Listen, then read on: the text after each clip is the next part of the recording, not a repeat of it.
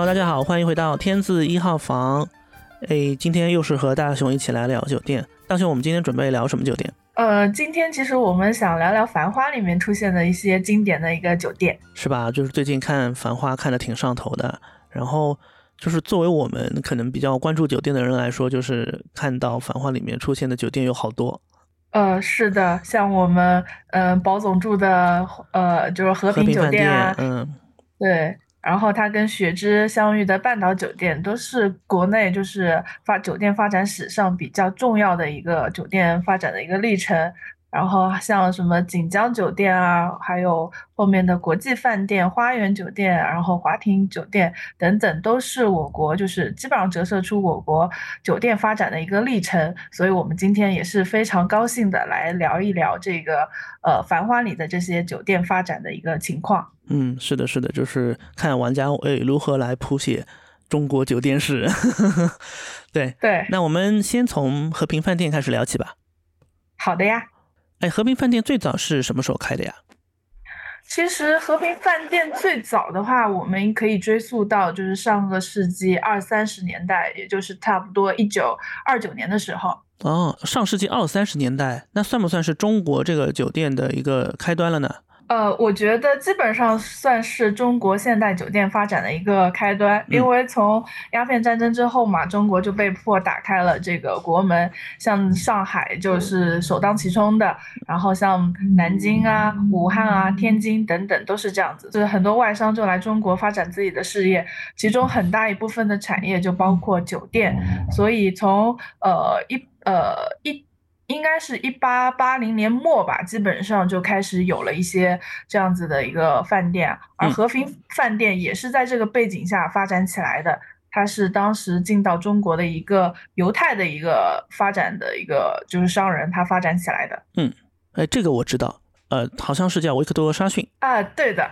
这个这个沙逊其实在上海滩当时还挺出名的。呃，如果要详细说这个人的话，就得带到这个他们这个家族。这个家族的话，其实从我们刚刚也说了，就是从一八四零年之后，有很多外商就进来了。那其实呃，就是有当时有很有一大部分的犹太人也涌入了中国。呃，包括这个就是他们这个沙逊家族，他们这个沙逊家族呢，其实是来自中东的一支。他们最开始的话是一个，应该是说是巴格达的一个犹太望族，他们因为权力斗争就失败了嘛，就后来就逃到了印度。那逃到印度的话，就在那里开始做生意。当然，他们最开始做的生意是不太光彩的，他们是做的就是向中国出口鸦片。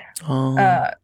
他们是通过这个鸦片，就是基本上就把自己家的这个家族产业就逐步的扩大。那这个维克多·沙逊的话，他应该算是沙逊家族的第三代。嗯，他自己的话就是呃，基本上就像一个花花公子嘛。他自己学问其实也挺高的，他是在哈罗公学、剑桥他开始读书的。嗯，后来慢慢的就做了自己的家族产业。然后他，呃，在世人的眼中，他应该是当时在上海滩什么，就是就像一个花花公子，啊，喜欢捣鼓汽车，然后喜欢开飞机，然后喜欢看电影，还有这些喜欢跟这些呃电影明星打交道。他是不是也喜欢跳舞？好像。对对。但是是这样子，嗯，呃，一战的时候呢，他去他反正在军队服役的时候就不小心，呃，那个受了伤，然后就下半身就受伤了。然后他基本上走路的时候就就要撑一个拐棍儿，拐杖，呃，所以就是当时好像在上海的话，人家叫他就是跛脚沙逊，哦，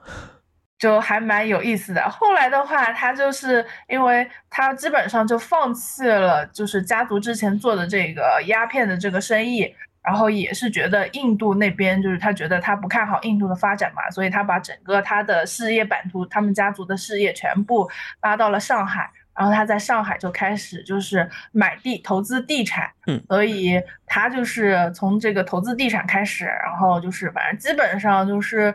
应该有几呃上海的话，基本上有一条街，当时最最鼎盛的时候有一条街都是他的，嗯，像还是资产还是挺多了啊。对，像我们说的这个呃，就是今天我们说的这个呃和平饭店，就是他其中最重要的一块资产。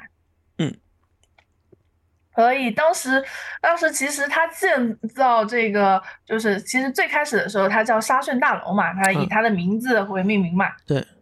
嗯，它建的时候基本上是呃，就是当时上海最高的一个建筑，一共十一层。呃，就是建成了之后被称作是远东第一楼。因为我今天为了准备这个，呃，就是我们今天准备这个话题，我自己还去和平饭店去参观了一下，然后 做足了功课。对对对，当时这个就是因为他那个现在和平饭店嘛，它是有一个博物馆，然后博物馆在十一点多钟的时候，他当时会有人进行讲解，嗯，然后他就跟我们说，说当时这个大厦建的时候的话，其实它并不是只有酒店。它总共十一层嘛，一到三层呢，当时就是一个商场，然后加一些就是洋行办公的一个地方，他把它租出去了，所以这是一到三层是这样，然后到了四到七层呢才是酒店，也是我们现在和平饭店的这个原型，叫华茂饭店。哦，华茂，嗯。对对对，然后八到十一层的话，基本上现在就是它的一个餐厅。然后他呃沙顺他自己本人的话，应该是在那个十层是有一个他自己的这样子一个套房，就他自己住的。然后十一层也是被租掉的。哦，是不是现在也有一个什么沙逊套？对对对，呃，现在没有，现在应该是呃，他他现在和平饭店是这样子，他有一个九国套房。嗯。然后就是什么中英什么法什么什么印度套房这样子，然后呃，保总住的那个饭店好像是那个套套房是英国套房，然后是他在剧里面我们那个那个讲解人员说的，他是呃他住的是七七二吧七二，嗯，然后在现实生就是现实的饭店里面，他应该是七二零，嗯。然后，呃，我跟你讲一个特别搞笑的事情。我们当时在跟着这些人，跟着酒店的人参观嘛。然后，因为七二零已经就是那个英国套房已经有人入住了，然后我就听到有人打电话说，就是那个餐厅的一个人就接到电话说啊，七二零要一个保总套饭。现在很多都是这样子，嗯，很多都是就是繁花中毒。现在连我身边一些什么机关食堂什么都开始卖什么。排骨年糕、保总泡饭这种，对，然后这个保总泡饭你知道是什么吗？就是一个泡饭，然后加六个小菜嘛，对，对对对，几个小菜，然后就是这样子，我觉得还大家还挺有意思的，这个酒店也做的挺好的，嗯，对，嗯，紧跟时事，嗯，所以从那个我们就刚刚说，其实它这个沙逊大楼感觉就像一个呃现代综合体的一个雏形，呃，有办公，有商业，然后有酒店。就是觉得我就是从我们现在这个业态配置来看的话，我觉得还是挺先进的。对，商业模式遥遥领先。对，然后就是我们可以看到它，它就是我们在参观过程中，因为它这个还有一个就是，呃，它其实它的这个模式是比较先进，它的硬件也比较先进嘛。就当时就有了电梯，然后装了电灯，然后空调。就我们参观的时候，它那个空调就是。呃，就是它那个，他说就是接待人员说有十二个空调嘛，然后在那个大厅里面，我们就看到它那个空调的出风口嘛，就通过那个就是呃那个装饰，然后把它呃就是装饰的还挺好，所以我们觉得它这个呃设计啊，然后这个配置都是全球，就是我觉得还是都是全球领先的。嗯，哎，像你们现在去那个和平饭店，因为刚刚也说到电梯嘛。它那个电梯还是跟剧中一样是那种拉门式的吗？还是已经改进了？哦，已经改进了。它那个拉门的那个就是，呃，已经是就是呃就是被弃用了。嗯，基本上就是作为一个装饰，因为那个拉门的那个那个就是需要专门的有那个电梯证的人才能操作，而且那个电梯那个我们去参观了嘛，那个那个电梯就像一个就是你实际的感受就是进去的话就像一个。笼子一样，牢笼的这种感觉，嗯，对，感受不是特别好。然后我自己也拍了那个照片，我对着，因为那个繁花那个开始的时候不是有那个电梯，就是那个叫什么，就是一层两层往上那个就是移动的那个那个镜头嘛，对那个，对对对对。然后我拍了之后，我就看了一下，我拍的跟那个王家卫拍的这个这个。也差别太大了吧！我到时候把我拍的照片发给你看，你觉得这是一个吗？对，所以大导演还是大导演，功力还是很强的。对，然后嗯，其其实值得说一下的，因为和平饭店它本来就是现在就是一个历史建筑嘛，它现在的这个就是它那个个就是那个拉门的电梯是弃用的，然后它本身的话，它自己现在的这个电梯其实呃也是比较小的。就不像我们现在那种大饭店的那种特别大的那个呃电梯，一下子能容纳很多人。它这个电梯相对比较小，而且就是为了就是营造那个电梯空间很大，它在电梯上就是那个还装了一个镜子，就在视觉上让人觉得它，我也觉得这个电梯很大，所以这个是。呃，和平饭店电梯的一个特点，嗯，所以就是也像剧里有一句话叫“螺丝壳里做道场”，在有限的空间里面不断的去改进、去设计，嗯，嗯，对的，呃，其实我们刚刚不是说了那个，我不知道你还记得我们当时说的就是。呃，我们上一期不是说了希尔顿嘛？然后其实呃，我回去看了一下，希尔顿是一九二五年开了自己第一个就是呃希尔顿饭店嘛。然后当时也是装电梯、电灯、什么空调。对。呃，这样子回过头来看，其实这一家饭店还是基本上就处于全球领先的地位，因为它比那个呃希尔顿的也就晚了四年。嗯，对，还是比较早的了。对。嗯嗯，所以它这个酒店的话，当时在上海滩还是比较有名的。所以像什么就是卓别林啊，啊萧伯纳，然后鲁迅等等，他们都呃都住过。嗯，呃，我们还看了就是呃那个卓别林为了宣传自己的电影，然后来上海，他在那个就是和平饭店有一个那个呃就是一个走廊一个楼梯口那边，然后做宣传。他那个楼梯口是不让人上的。然后很有那种上个世纪那个那种就是特点嘛，反正站上去我觉得也是特别好好打卡的一个地方，很好拍照的地方可能。对对对，整个和平饭店就是一个非常适合拍，就是那种民国风情的那种呃，就是它的一个就是场景。因为我们去参观的时候，就当时就有人在那边拍婚纱照啊。然后它的呃，除了这个楼梯，就是这个一一个专门设的一个楼梯，然后它可以做，就是现在很多呃，就拍照取景啊，然后还有那个就是呃电视电影的拍摄，它也会在那儿。然后它还有自己就是酒店客房楼层后面那个楼梯，然后绿色绿颜色的那个楼梯也特别适合打卡拍照。我们参观的时候，很多女生在那边拍照，然后我一看还挺出片的。说到出片，就是因为其实也是刚刚呃小小说的，就是因为他他们就是很精心的在做这些整体的一个设计。那和平饭店从一开始的时候，它就是整个建筑设计风格，它是那种就是所谓的 Art Deco，就是装饰艺术。它其实也是当时就是为什么沙逊会做这个，也是当时呃全球流行的，就是在欧洲。呃，那边就是开始发展起来的。它的所谓的这个装饰艺术的话，你进去的话，就是你会看到它整个是那种呈现几何。它在整个建筑当中设计当中用了很多那种几何形状的图案。就是你看它的那个，我们进去它看它的一个就是楼顶嘛，它楼顶基本上都是呃几何图形，然后用一点就是呃主色调呢基本上是白色。然后它会在里面穿插那种金色，然后就是你这种就是看起来就是虽然它有点繁复，但是呢就是很出片。然后那个走廊那个就是头顶的话，我觉得也是很会很可以拍照的。然后它还有那个我印象深刻那个旋转的楼梯那个视角。嗯，对。呃，然后还有就是保总每次进客房的时候，其实不是呃客房的走道，是王家卫特别选了一个就是特别就是比较有特色的一个走道，然后去拍的。然后那个酒店工作人员告诉我们，就是王家卫呃就是胡歌他每次进房的时候那段路程是单独拍的，那个走道的话也是比较就出片。然后我们当时看到的拍婚纱照的也是在那边拍的，就是。呃，特别有风情，所以我就可以建议，就是大家如果因为你如果不住的话，其实也是可以进到这个酒店，然后你可以在这些公共的区域呢，呃，像走道啊，像刚刚说的这些走廊啊，然后还有一些楼梯啊等等，你都是可以去拍照的。嗯。对，那说完这个拍照的话，那我们就可以看来说一说，就接下来在梳理，我们当时不是说到，就是他之前是华贸嘛，那其实到了呃，就是应该是呃新中国成立之后吧，和平饭店基本上就是被那个应该是被呃，就是陈毅，当时陈毅市长他是在这边，他们作为上海市政府的一个办公的一个情况。嗯，然后一直到了一九五六年，他们开始就是重新和平饭店就重新启用嘛，也是这个时候他们改名叫做和平饭店的。啊，也是很有这个时代的味道。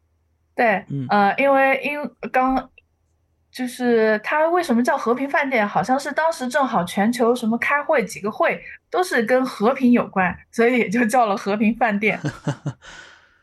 然后在这个和平饭店，我们知道后面的话，就是他之前也是救了，就是也是有很多历史名人在这里住。那作为和政府的一个接待的话，他又接待了很多国家级的这种呃名人，像一九六四年的话，就是呃。周恩来总理是在这里会见了法国的总理，然后几天之后的话，这边就是我们就是宣布了和中法建交关外交关系。嗯啊，一九七一年的时候呢，就是那个大球推呃，就是小球推大球，就是那个乒乓球的那个乒乓外交，对乒乓外交。然后那个就是美国的这个乒乓球的代表团也是住在这个和平饭店。哦。也不知道，我就在想，我当时看到这个的时候，我就在想，是不是阿甘当时就是住的这个酒店？可能是有没有住过这个酒店？当然，阿甘肯定是虚拟人物了，只是正好顺应时代，把这个故事融融在里面。对，就感觉就很奇妙。咦，我串了一个人进来，然后之后的话就是，呃呃，因为和平饭店有一个比较有特色的一个地方，就是当时它还没有像就是被王家卫开发出来的时候，它有一个特别出名的有个酒吧叫。老年爵士酒吧，嗯，他当时呃在九六年的时候就被称作就是世界被评为世界一个最佳酒吧之一。哦，呃，这个酒吧的话，其实可以说一下，因为呃当时二零应该是二零一五年的时候，他是被就是他的这些爵士酒吧的这些就是演奏者的话，基本上都是七八十岁，就被称作呃好像应该是全球年纪最大的这个呃爵士酒吧吧。OK，嗯。对，到现在这些就是过了十年吧，将近十年的时光，这些人还在，就是陆陆续续的演出。呃，酒店的人告诉我们说，呃，最大的可能有一百岁了，就是他们可能，对他们可能有的时候，因为虽然虽然年纪很大，但是他们有的时候也会过来，就是来返个场啊，然后来就是进行一些演奏，当然不会时间特别长。嗯，音乐让人变得很年轻啊。对，所以这个和呃，因为呃，这个酒吧的话，就是嗯，每天晚上都会开放，所以就是如果感兴趣的话，还是可以去看一看现场。我是那天因为呃时间比较赶，所以就没没去看。所以我之后的话，如果有时间的话，我还是会继续去，我我想去听一听现场的。嗯，对，嗯，刚刚我们说到就是这个老年爵士酒吧被称作是。呃，世界最好的酒吧之一。然后像之后的话，像那个呃，在这边的话，就是因为作为政府的这个接待处的话，我们还在这里就是接见了呃美国前总统克林顿。然后当时九八年呃重要的这个汪辜会谈也是在和平饭店举举行的，历史意义非常重大。对对，呃，直到就是呃。后面的话，它就继续发展嘛，嗯，然后到二零零八年的时候，其实就是整个饭店的话就进入了改造期。当时的话，政府是应该总共花了将近六个亿的是呃那个资金来进行全面的一个改造，是个大翻翻修了，嗯。对对，因为它本身就是历史建筑，你又要保持保护这个历史建筑，然后又要把它进行一定的翻新，所以对于这个就是对大家的挑战还是比较大的。嗯嗯，花了三年，然后重新亮相，到了就是呃二零一零年的话，其实当时呢就是锦江他们就因为这个是物业是锦江集团所有的嘛，嗯，他们就把这个交给了费尔蒙管理。嗯，费尔蒙呢，现在是雅高集团旗下的一个比较奢华的一个品牌。那当时呢，费尔蒙它主要就是以就是呃就是管理这种古董式的酒店著名，所以当时呃锦江就请了费尔蒙来做管理。OK，嗯，这个是整个其实是呃和平饭店的一个大概的一个发展的一个情况。嗯，他们说和平饭店基本上是代表了上海人的就是。里子和就是嗯，就是外面就是里子和面子，对，就是两个都是都是都是非常好的，因为它就在那个黄浦江然后外滩的这个最好的这个位置，是的，呃呃，经过就是你看它从一九二九年的华贸到现在的那个应该叫费尔蒙饭店，基本上就是一个一个轮回，然后整个的发展，然后经历了这么多的历史的人物、历史的事件，嗯，然后我觉得还在屹立在这边。而且到现在你去看的话，它整个的房间维护的都很好，然后整个的套房都很有特色，嗯，所以真的还是我我觉得借着这次机会，我去线下去看了一下，我觉得感触还挺深的。对，这种老酒店的这种底蕴依依旧啊。嗯，我想提一下，就是就是在在那个呃，就是我们去参观的时候呢，呃，就是我觉得很令我很惊讶的是一点啊，就是呃。他们说，当时这个饭店的人给我们介绍说，二零一零年其实也呃是应该是世博会那一年吧。嗯，他他这个房价的话，其实还是按照美金计算的。他让我们猜大概多少钱，我们猜他说就是后面揭晓答案说是大概一百二十美金。然后一百二十美金的话，将一两千嘛。然后我们当时我觉得这个价格应该还好吧。嗯，但是当时他一说这个价格。他说：“基本上和当时上海的房价差不多的时候，我就惊了。我天！对，这个这个和平饭店当时真的是只有这最 top 的人才能才能住。然后你他说那个你这你这住一晚，基本上就可以换一瓶那个那个上海的一个那个一个房，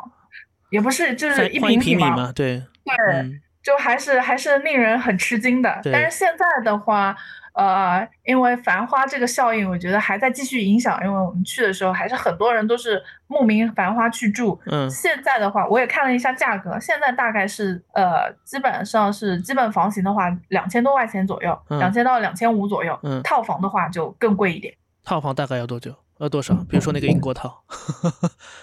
那都得一万八以上吧。我天！然后，然后那个。呃，就是好像那个总统套，干可能就是沙逊套房吧，就是那个大概是。八万八八百八十八，这么吉利的数字啊！我我不知道，就是我感觉我感觉应该应该是这个价格。其实就是总统套的话，基本上是一个房嗯饭店的最低最高规格的房间，是基本上都是得得像上海这个，我觉得都得往十万以上。就是过年的时候，就是元旦跨年的时候，不是那个宝格丽还因为那个三十万的房间那个价格上了热搜嘛？对，那还是可以去追一追上海的房价。土豪区啊，我们我们就只能看看工区，然后吃吃饭什么的。对 对对，这个还是挺有意思的。但是我觉得王家卫也是非常厉害，通过这个就是繁花，他他都不知道他自己带火了整个这个饭店。嗯，可能本身就火，但是又把这个饭店带到了一个新的高度，就知名度又一次打开了。对，是是嗯。但我觉得特别好的是，就是整个和平饭店的这个营运啊，然后它的这个服务人员，还是就是当时我我去的时候，我觉得还挺有感触的，因为我们当时就独自，我跟我的朋友嘛，就两个人一起住饭店，就是住呃坐电梯，然后上来了一个就是一个就是饭店的饭店打扮的一个人嘛，嗯，然后他就问我，他们说，哎，你们今天你们是要去哪一层？然后就跟我们聊天，他说你们昨天住的饭店，你们觉得客房觉得怎么样？然后我就觉呃，虽然我们没住啊，但是但是他这个就是比较周到的问候呃问候啊，然后打招呼啊，还是就蛮能体现那种就是呃酒店那种就是人性化的那一方面，所以我对他的还。就是蛮有好感的，对这种细节可以见出酒店的管理是到位的，不是像很多酒店啊进去就冷冰冰的，它其实还是这种很热情、很周到啊，也也对得起这个价格。嗯，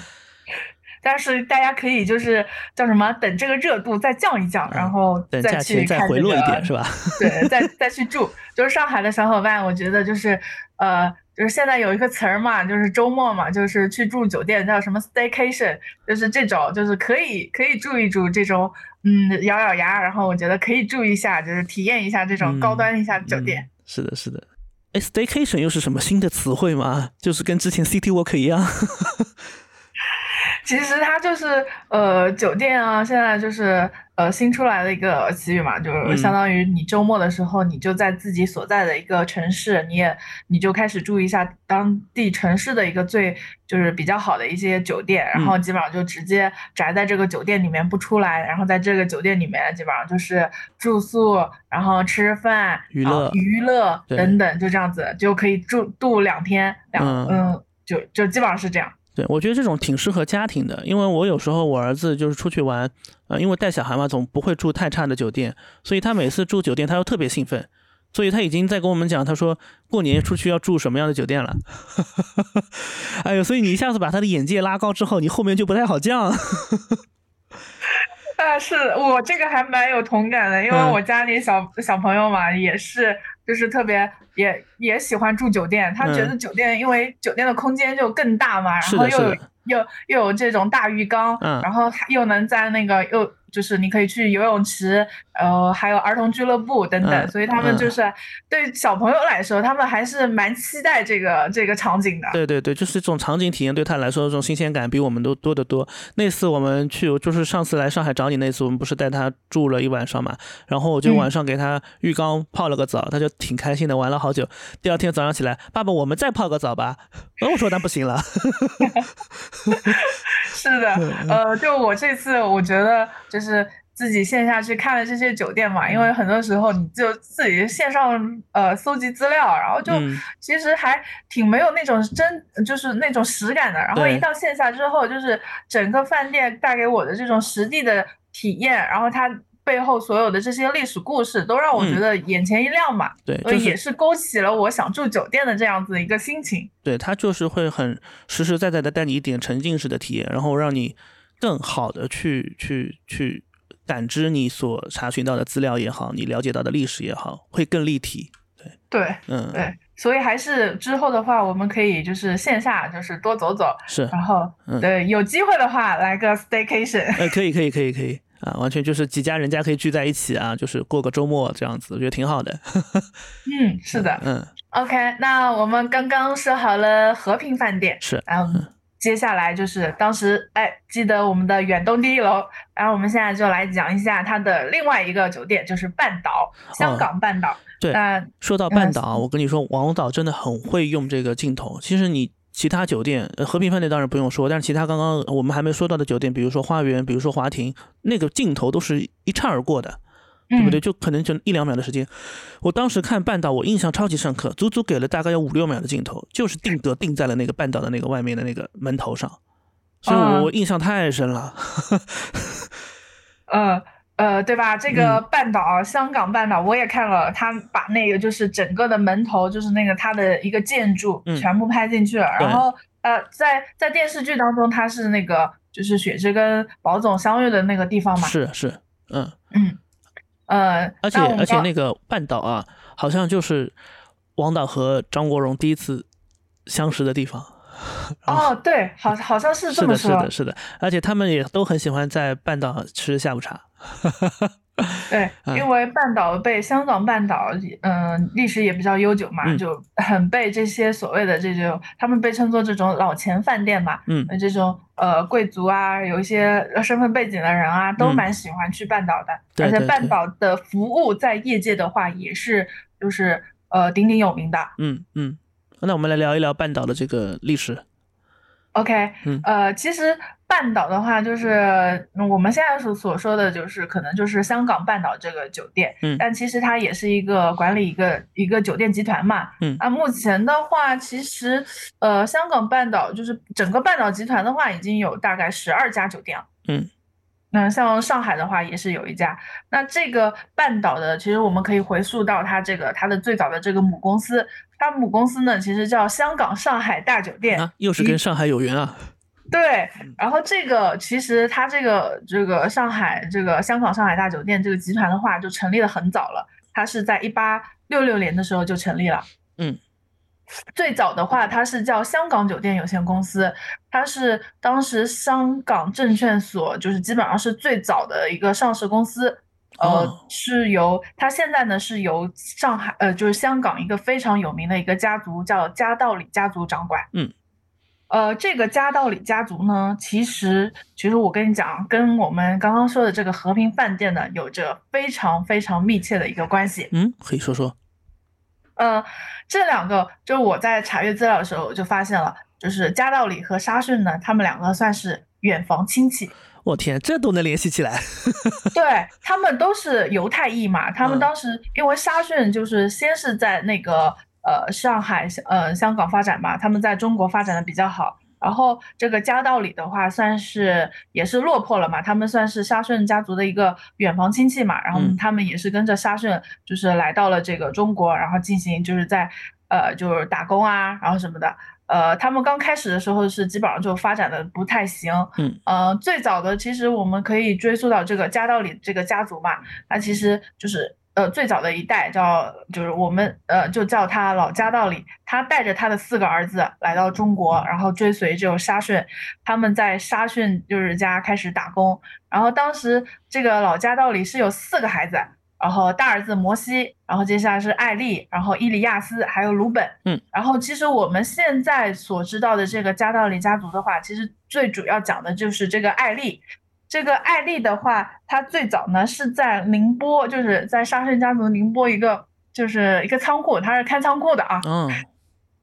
然后当时宁波就呃发了一场瘟疫。然后这个瘟疫的话，他当时他因为他开仓库，他保管了一些呃消毒用品，他就没有得到上司的就是允许，他就是因为出于人道主义嘛，他就把这个呃消毒呃消毒的设备啊什么东西就卖卖给当当地的百姓，然后沙逊就是这些高层听到了之后的话，就把他给辞掉了。嗯，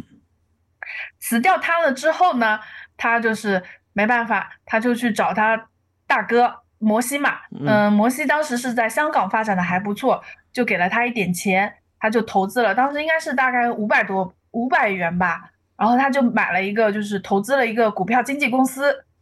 也是跟宝总一样，从股票，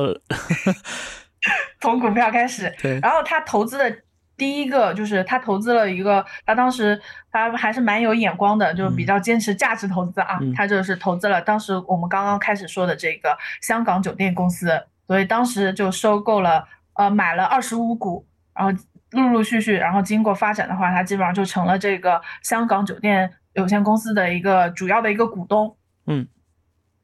然后这个香港酒店有限，我们就回到这个香港酒店有限公司嘛。那呃，随着时间的发展，到了一九二二年，呃，这个香港酒店有限公司就买了一个叫上海酒店有限公司的百分之八十五的股权，然后成这。就改名到了那个我们现在所说的这个半岛的母公司，叫是呃香港上海大酒店。哦。然后我们后面就说它叫大酒店公司嘛。然后这个呃这个公司成立之后，它其实也就像我们就是上一期说的说的希尔顿，它也是通过这个股权的这个操控啊，然后资产买卖啊什么等等的，获得了很多呃就是酒店的这个控制权。那当时比较出名的就是这个呃理查饭店。和中汇中饭店，嗯，还有北京的六国饭店。然后这里我要着重说的一下，就是这个汇中饭店，嗯，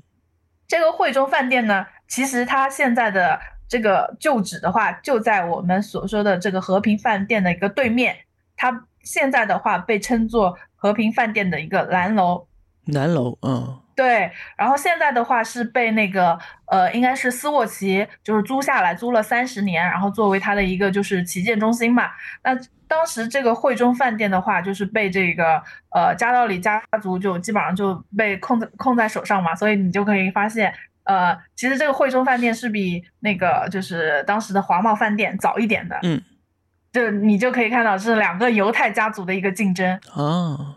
对，呃，这个惠州饭店比较有名的是，就是当时应该是蒋介石和宋美龄当时订婚的时候是在这里来举行的，呃，也是有历史底蕴的。对，呃，然后就是当时这个加道里家族，他们是跟呃像孙中山他们都是，就是这些国民党派的人士是。联系是比较紧密的，嗯，当时这个惠中饭店，就是我不知道你还记得那个叫什么革呃孙中山说的那个革命尚未成功，同志仍需努努力，嗯，对，这句话也是在就是他在惠中饭店的那个一个会议厅里面说出来的，哦，所以这个会 对，然后惠中饭店也是比较有名的，然后。当时就是这个还有一个历史典故，就是呃，就是这个大酒店公司的话，当时还有旗下还有一个大华饭店，嗯，然后这个大华饭店的话是蒋介石和呃宋美龄结婚的地方。就是全是他们家包办了，就是 对，所以这个是当时就是嘉道理家族，然后旗下和这个呃就是大酒店集团，然后他们有一些就是我觉得可以就可以跟大家分享的这些呃就是比较有意思的一个典故。嗯嗯嗯。那呃香港半岛酒店呢，其实是一九二八年开业的，那它比那个我们刚刚说的华茂饭店还早一年。哦。但当时，呃，香港半岛开业的时候，就是它经历了其实很长一段比较艰难的一个时间，嗯，呃，因为整个当时的大背景都是中日战争爆发嘛，嗯，大家都是就是在这个动荡的时间里面，呃，酒店其实的发展也是因为这个战争，呃，经历了很多很多磨难，嗯，那我们刚刚说到加道里家族的这个，基本上是在中国的一个创始人就是艾丽。那在这个背景下的话，就是整个加道里家族的话，他就是其实是积极抵制日军的。当时加道里家族在呃，就中国的产业，除了酒店之外，还有一大部分是电力。嗯，他们为了抵制日军的话，就把自己的在香港的这个电力设施的话全部炸掉，然后扔到海里，就是来抵制日本人。那后来因为这些事情的话，就是他们被整个家族，就是艾丽和。他的孩子都被囚禁了，日军囚禁了。对，嗯，到一九四四年的时候，呃，就是，嗯，艾丽她呢是死在了自己的家里面，也就是其实呃上海的家里面嘛，她一个马厩里面。那这个这个就是她的家的话，其实在就是艾丽的这个家的话，其实在上海也比较有名，她被称作就是大理石工。然后是少年，呃，应该是少年宫吧。现在少年宫，嗯，也是上海比较有名的一个建筑。所以就这样来看的话，就是，呃，上，呃，香港半岛前半期的这个发展的话，还是比较令人唏嘘的。嗯，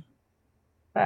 呃，但是后面的话，就是，呃，嗯，整个香港半岛或者是整个半岛集团的这个发展还是稳步推进的。嗯，因为。呃，到了我们知道建呃改革开放之后，国内就是第一个就是建国饭店的话，它的所有的后面的管理服务都是呃香港半岛来就是来进行操作的。哦，就那个北京建国饭店是吧？对对，因为嗯这也是比较著名的，所以就是呃加道理家族的话还是比较就是怎么说呃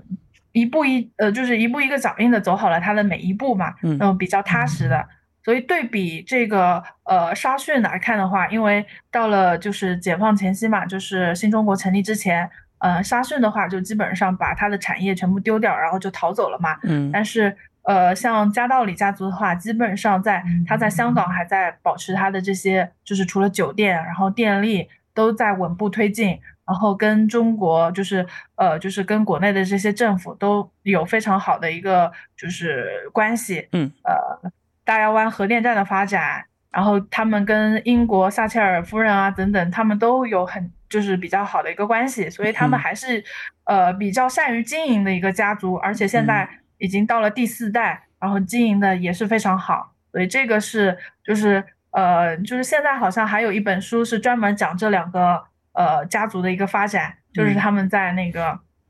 应该是叫什么两个犹太犹太王朝的一个竞争。所以这个是，就是你可以通过这个，就是半岛酒店和这个和平饭店，然后你会发现，哎，背后竟然还有这么大一个就是故事，这个令人还是蛮呃，令我还是比较震惊的。嗯，对这个。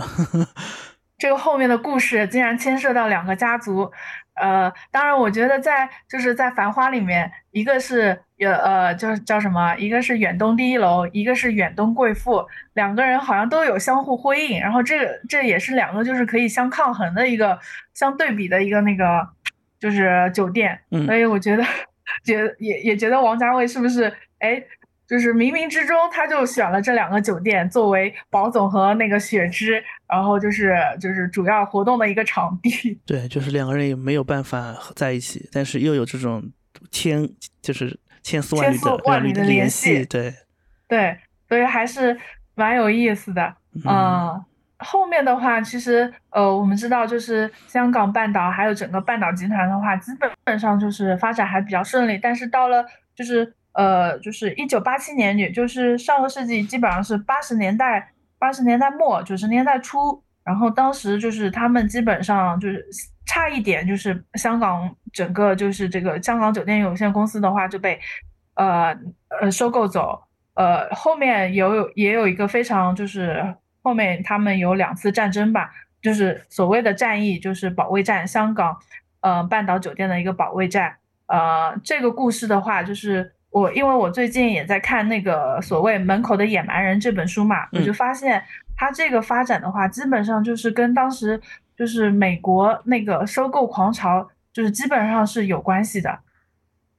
呃，因为当时就是整个香港就是。呃，就是半岛的一个保卫战，是当时的两个，就是两个商人吧，应该是刘銮雄和罗罗瑞，呃，罗旭瑞，嗯，他们两个呢想收购大酒店，那他们收购的方法的话，就是所谓的杠杆收购，这个杠杆收购就是他们通过很少的一个钱。然后来借贷，他们想收就是借钱，通过这一点点资本，然后撬动很大的杠杆，可能他们一般就出百分之十左右的一个自有资金，他们就能收购一个非常大的一个盘子。我我想到了你上一集我们讲希尔顿的那种，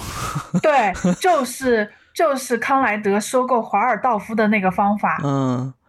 然后他们通过，就是通过他们是就是刘銮雄和罗瑞罗罗旭瑞的话，他们想通过这个杠杆收购的这个方式来收购整个就是呃香港上海大酒店，呃，就是这个杠杆收购嘛，就是基本上就是这种收购的话被称作是门口的野蛮人，那是因为他们用很少的钱想撬动非常大的一个资产嘛。那他们买了这个资产之后，他们借的这个贷，他们怎么还呢？他们就用收购来的这个资呃资产。嗯，来产生的现金流来还钱，如果还不上的话，他们就会把这个呃资产就是呃卖掉，或者是通过节约成本的方法，就是扣减成本的方法来来节省这个现金流。嗯，所以就是当时呃就是也是普利策新闻奖吧，有一个人特别有一个记者就写了门口的野蛮人来来说这件事儿，所以这个也是就是我觉得应该是。嗯，香港半岛酒店就遇到了一个大的危机吧，但是后面是就是应该是艾丽的儿子，就是他的大儿子叫 Lawrence，嗯，然后就是通过就是拖延术吧，就抵抗住了他们的一个收购，因为他们是通过借钱来的嘛，如果如果时间拖得够久的话，就是太久的话，他们这个资金成本压力很大，所以呃，他们家也是加道里家族也是通过。嗯，非常艰难的一个手段的话，来抵抗住这两次收购。嗯，所以后面收购的话，就是后面的话，因为呃，主要这场收购就来源于加道里家族他们，我觉得可能是太醉心于呃酒店的管理了，所以他们在股权方面就其实不是特别多，所以后面陆陆续续的半岛酒店这个呃投资的话，就是呃酒店这个股权的话，就慢慢的呃涨到了百分之五十左右。他们最开始好像只有百分之十几。嗯。对，这个是应该是半岛酒店遭遇的一个比较大的一个危机吧。我，哎，你一提到保卫战，我就想到了《繁花》里面的黄河路保卫战。保卫战，然后股市的保卫战，对吧？这个就还有就是现实中的故事和影像中的故事，就有的时候好像冥冥之中就有一些重合，就会觉得这个这个故事就是影像中的故事好像更真实了。对对对。但我始终相信一切的巧合都是有意为之。哎，但是呃，他们这种所谓的保卫战，其实最根本的原因还是为了这个后面，嗯，就是就是他们为什么发动这个狙击嘛，其实还是为了这个巨额的这个利润。对，因为通过当时我们说的嘛，就是因为上一期就是希尔顿的那一期，我们也说过，他们很多很多人通过这个杠杆收购。就基本上就是几百倍的利润，你说这个，当时很多就是呃，像那个华尔街的这些人啊，怎么发家致富的，就是通过这种手段。明白，明白。嗯，但是我觉得半岛的话，还是呃，就是刚刚说的，他们其实是走的还是相对比较踏实的。嗯，呃，作为一个酒店管理集团的话，我们知道像万豪、希尔顿，他们旗下基本上都是现在都是几千家起步的酒店。对。但是半岛，嗯，基本上是一百年吧。如果是从这个呃最早的这个呃香港上海大酒店来算的话，可能要一百五十年的时间，他们总共发展了十二家酒店。嗯，特别踏实啊，就是对深耕酒店、金座酒店，嗯，对他们这个酒店的话，而且他们为了保证酒店的质量，他们基本上都是会就是跟股投资，资呃大部分的酒店都是呃投资的话，自自有资产投资的话超过百分之五十，只有一小部分的酒店可能就呃百分之二十左右，嗯，所以我觉得他们还是，所以你你可以看到。就是半岛酒店整个在服务品质上，在整个的这个就是设施的品质上，在酒店行业还是非常能够立得住脚的。嗯，没错。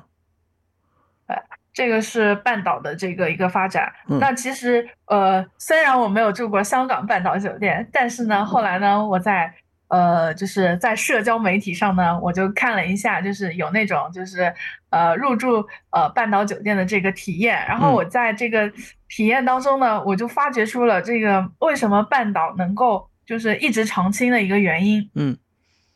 就光从它的一个不说它的服务，就光说它的这个呃设施吧，我觉得特别有意思。就是它那个就是房间的话，其实是呃。因为从一九应该是一九二八年到现在，它其实装修了很多轮嘛。嗯。那最新一次的装修的话，它应该是在二零一一五年还是一二年左右，就是呃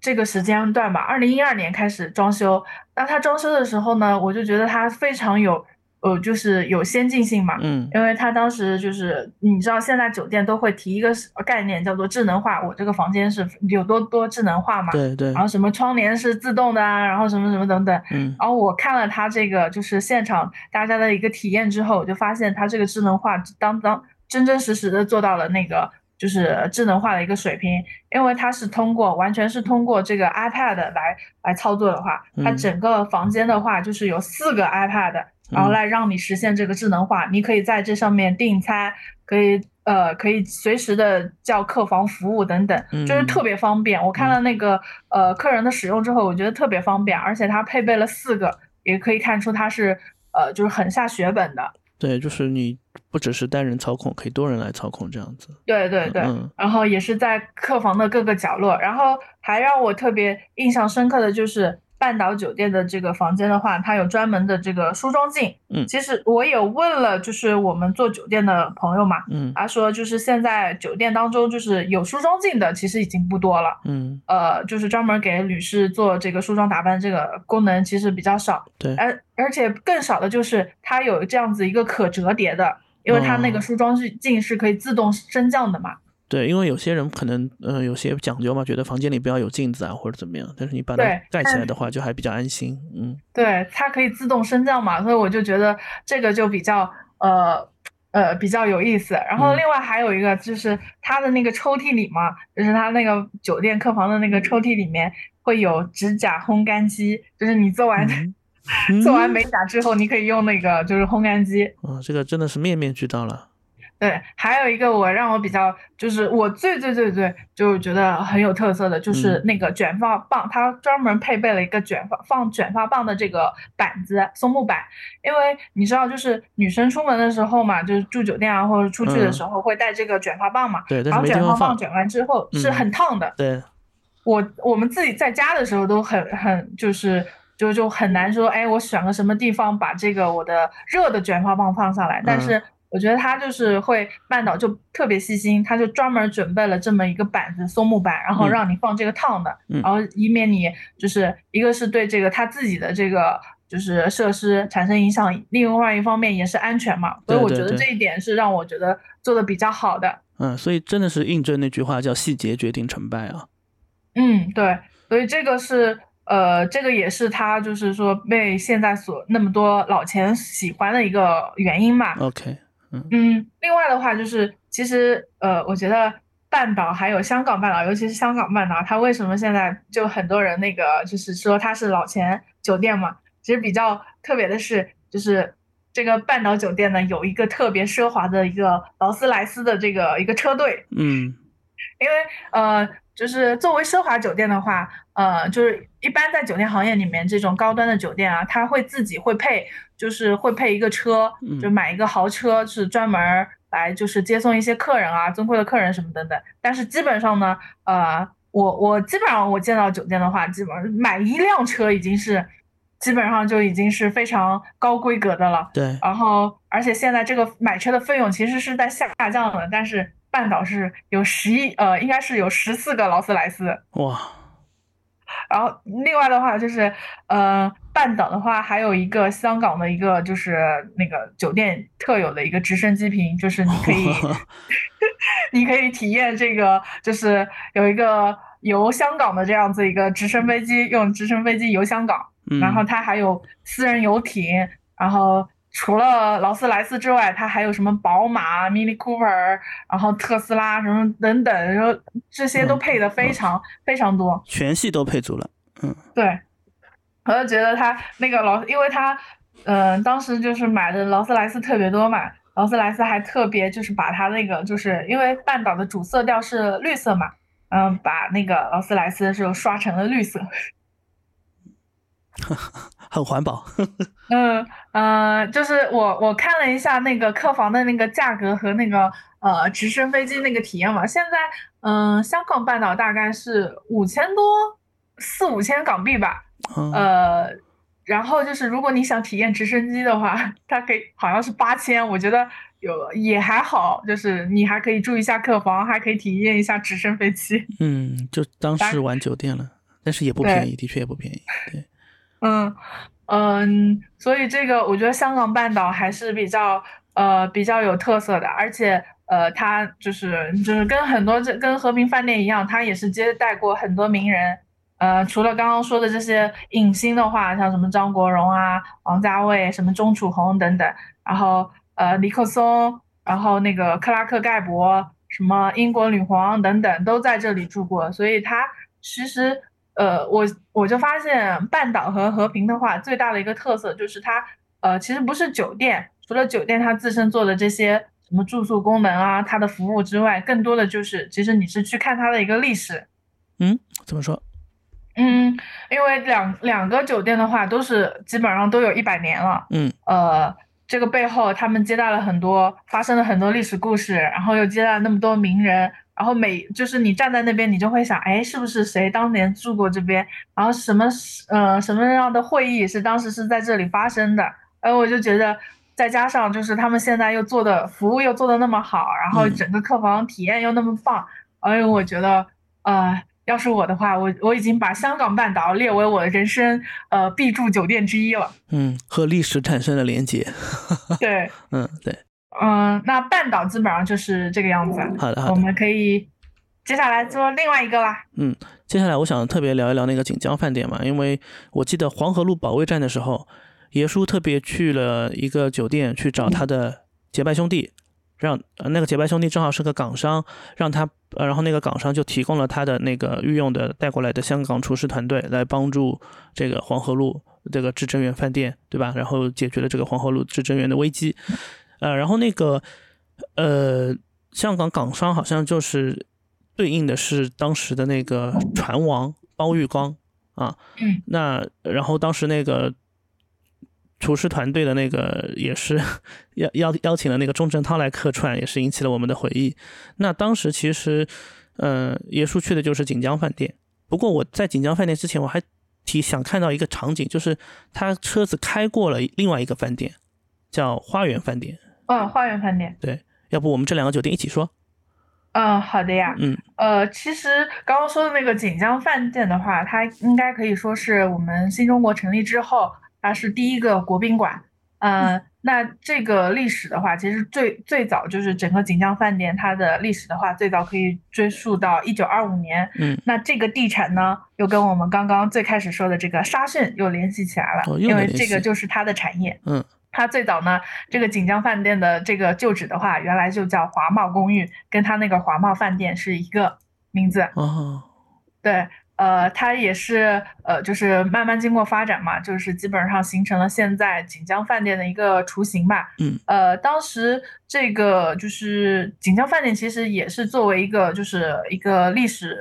一个历史建筑的话，它也是有很多的一个故事。嗯那当时杜月笙的话，也曾经在这个华贸公寓住过很长一段时间。嗯那呃，到了改就是新中国成立之后的话，就是整个上海市政府的话就接管了这个锦江饭店。他呢就呃，当时呢上海市政府就把这个当时的这个锦江饭店呢，其实是第一任董事长，也就是董竹君。他当时呢经营了呃，就是一个锦江川菜馆和一个锦江茶室，就把它一起就改成了我们上海的第一个国宾馆，就是锦江饭店。那就是上海市政府也是邀请这个董竹君来进行一个管理，然后哦把它作为了整个锦江饭店的第一个创始，就是相当于是创始人。哎，说到董竹君这个名字，在《繁花》中也提及到，就是我记得有一次那个胡歌，就是宝总嘛，帮那个马伊琍演的林子去装修《叶东京》的时候，他就跟嗯。那个叶东京，呃，他就跟那个林子讲了一句话，说，呃，锦江饭店董董竹君晓得吧？就是也是鼓励女性创业的这样一个一个意意喻在意意呃，也是鼓励女性创业这样一个隐喻在嘛，嗯。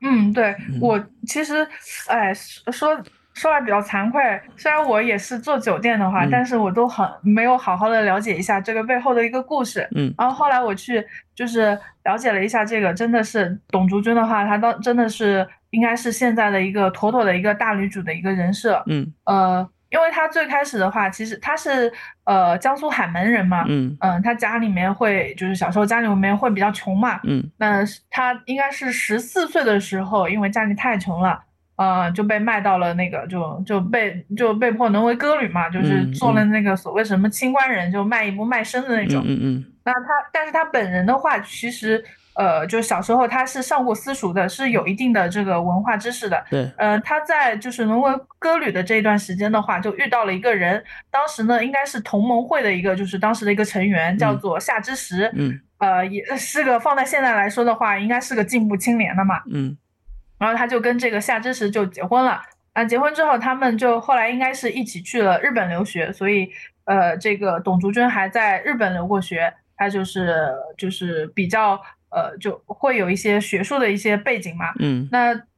当时我们说这个夏之时是个进步青年，但嗯其实这个人呢，嗯，好像不太进步，就是他比较封建，嗯因为他跟那个呃就是董竹君呃结婚之后呢，他们是就是生了四个女儿一个儿子，嗯就是这个这个人呢，就是特别想要儿子，就是重男轻女，比较封建。嗯就当时他们后来不是从日本回来之后就去了四川嘛，他当时当了一个督军，嗯但是他们生了四个女儿之后，就是他对那个就是呃，应该是对董竹君这个态度也不是特别好。然后当时就是他的有一个女儿就生病了嘛，嗯呃，就是董竹君就是积极的去求医问药，但是她这个丈夫的话就是特别就是不耐烦，为什么他说为什么要为了一个女孩子，就是你这样子，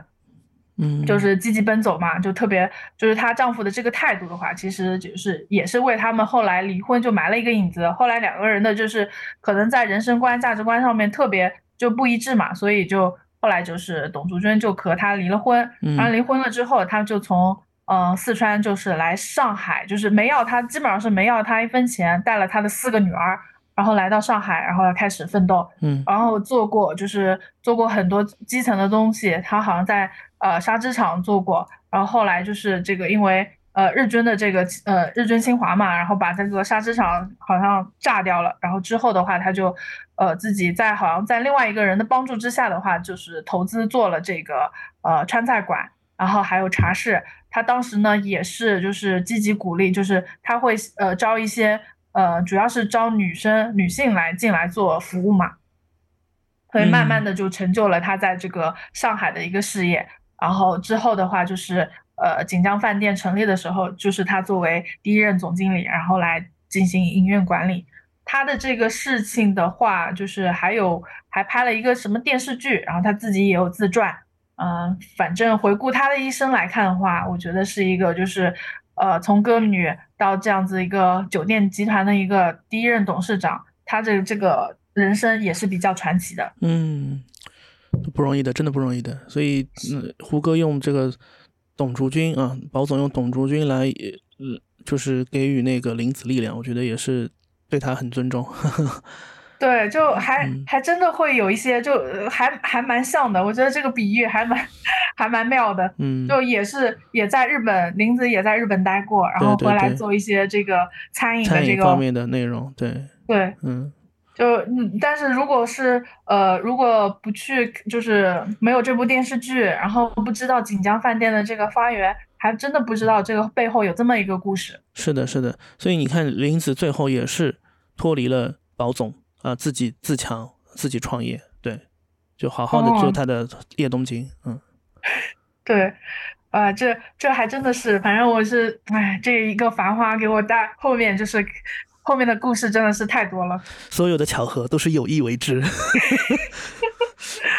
嗯。那其实，呃，我们说了背后的故事嘛，锦江饭店这个背后故事。那其实作为国家的第一个国宾馆嘛，嗯，它也是这个这个酒店也是接待过非常多的一个名人，对，像呃尼克松啊，然后撒切尔夫人啊，然后里根等等。呃，据统计的话，应该是有接待过四百多位国家元首跟嘉宾。嗯，地位可见一斑。嗯，对，呃。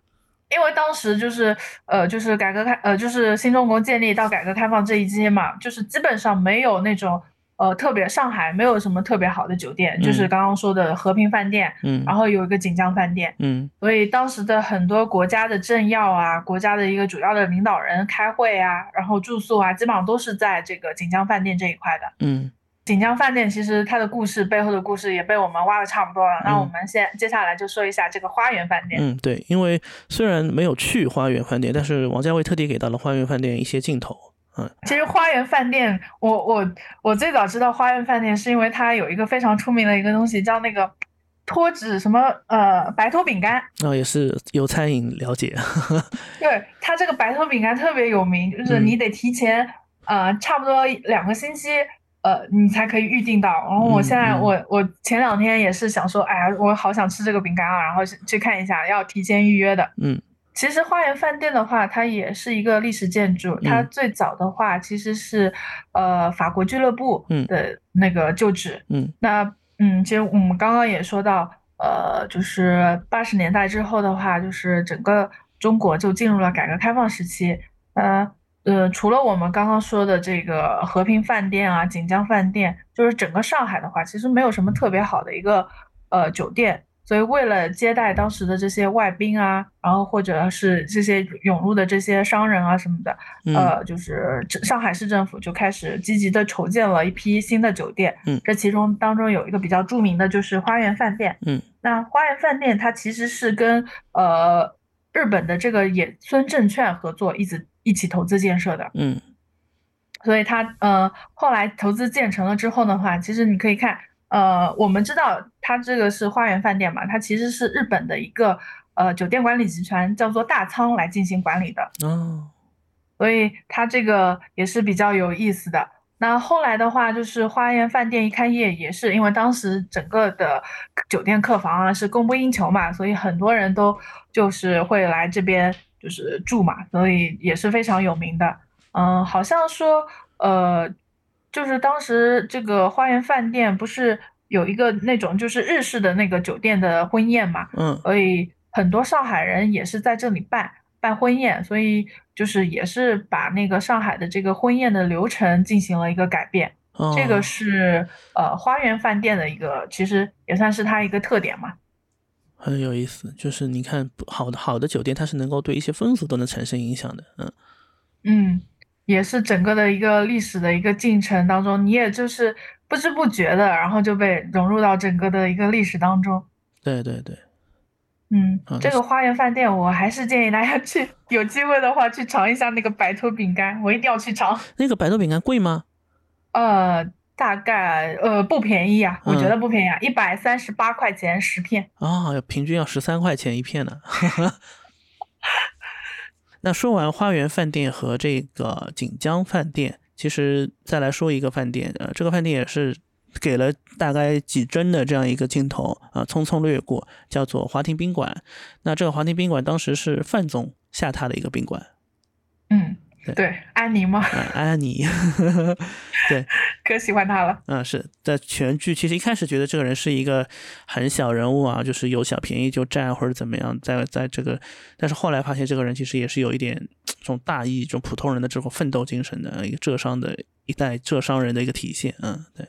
嗯，是的，嗯。那其实，呃，因为好像是那个，就是在《繁花》里面，华亭宾馆就是这么一带而过的。因为现在华亭宾馆的话，现在在装修嘛。嗯。呃，它最早是一九八六年开业的，也是跟我们前面说的这个花园饭店，其实是改开之后，就是上海的第一批的这个现代化的这个酒店。嗯。它当时的话，投资非常大，大概是八千多万美金。哦，美金。嗯，房间规模也非常多，它大概有一千间左右。嗯。那最早的时候呢，其实它是由喜来登来负责营运管理的。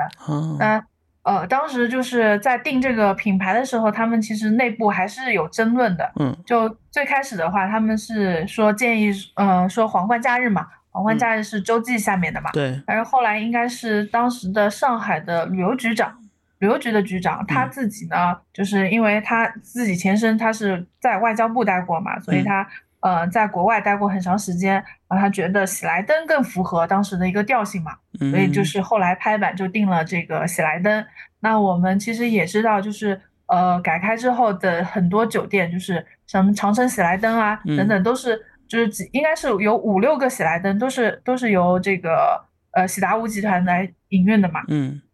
那当时这个这个呃整个的和喜达屋签的这个时间呢，不是特别长。一般我们签酒店管理合同的话，基本上是十五年到二十年一签吧，但是它这个基本上是十年一签，然后十年之后就是因为管理费嘛就比较高，他们当时没谈得拢，就是呃就后来就就没有再续这个喜来登，所以由自己来呃就是由中国国内的这个营运自己营运团队自己来做，嗯，然后他现在就是。因为呃时间也比较久了，所以现在在进入整改的这个装修整改的这个时间。嗯，那我们也期待就是华宁宾馆再次开业啊，看看也是去打打卡，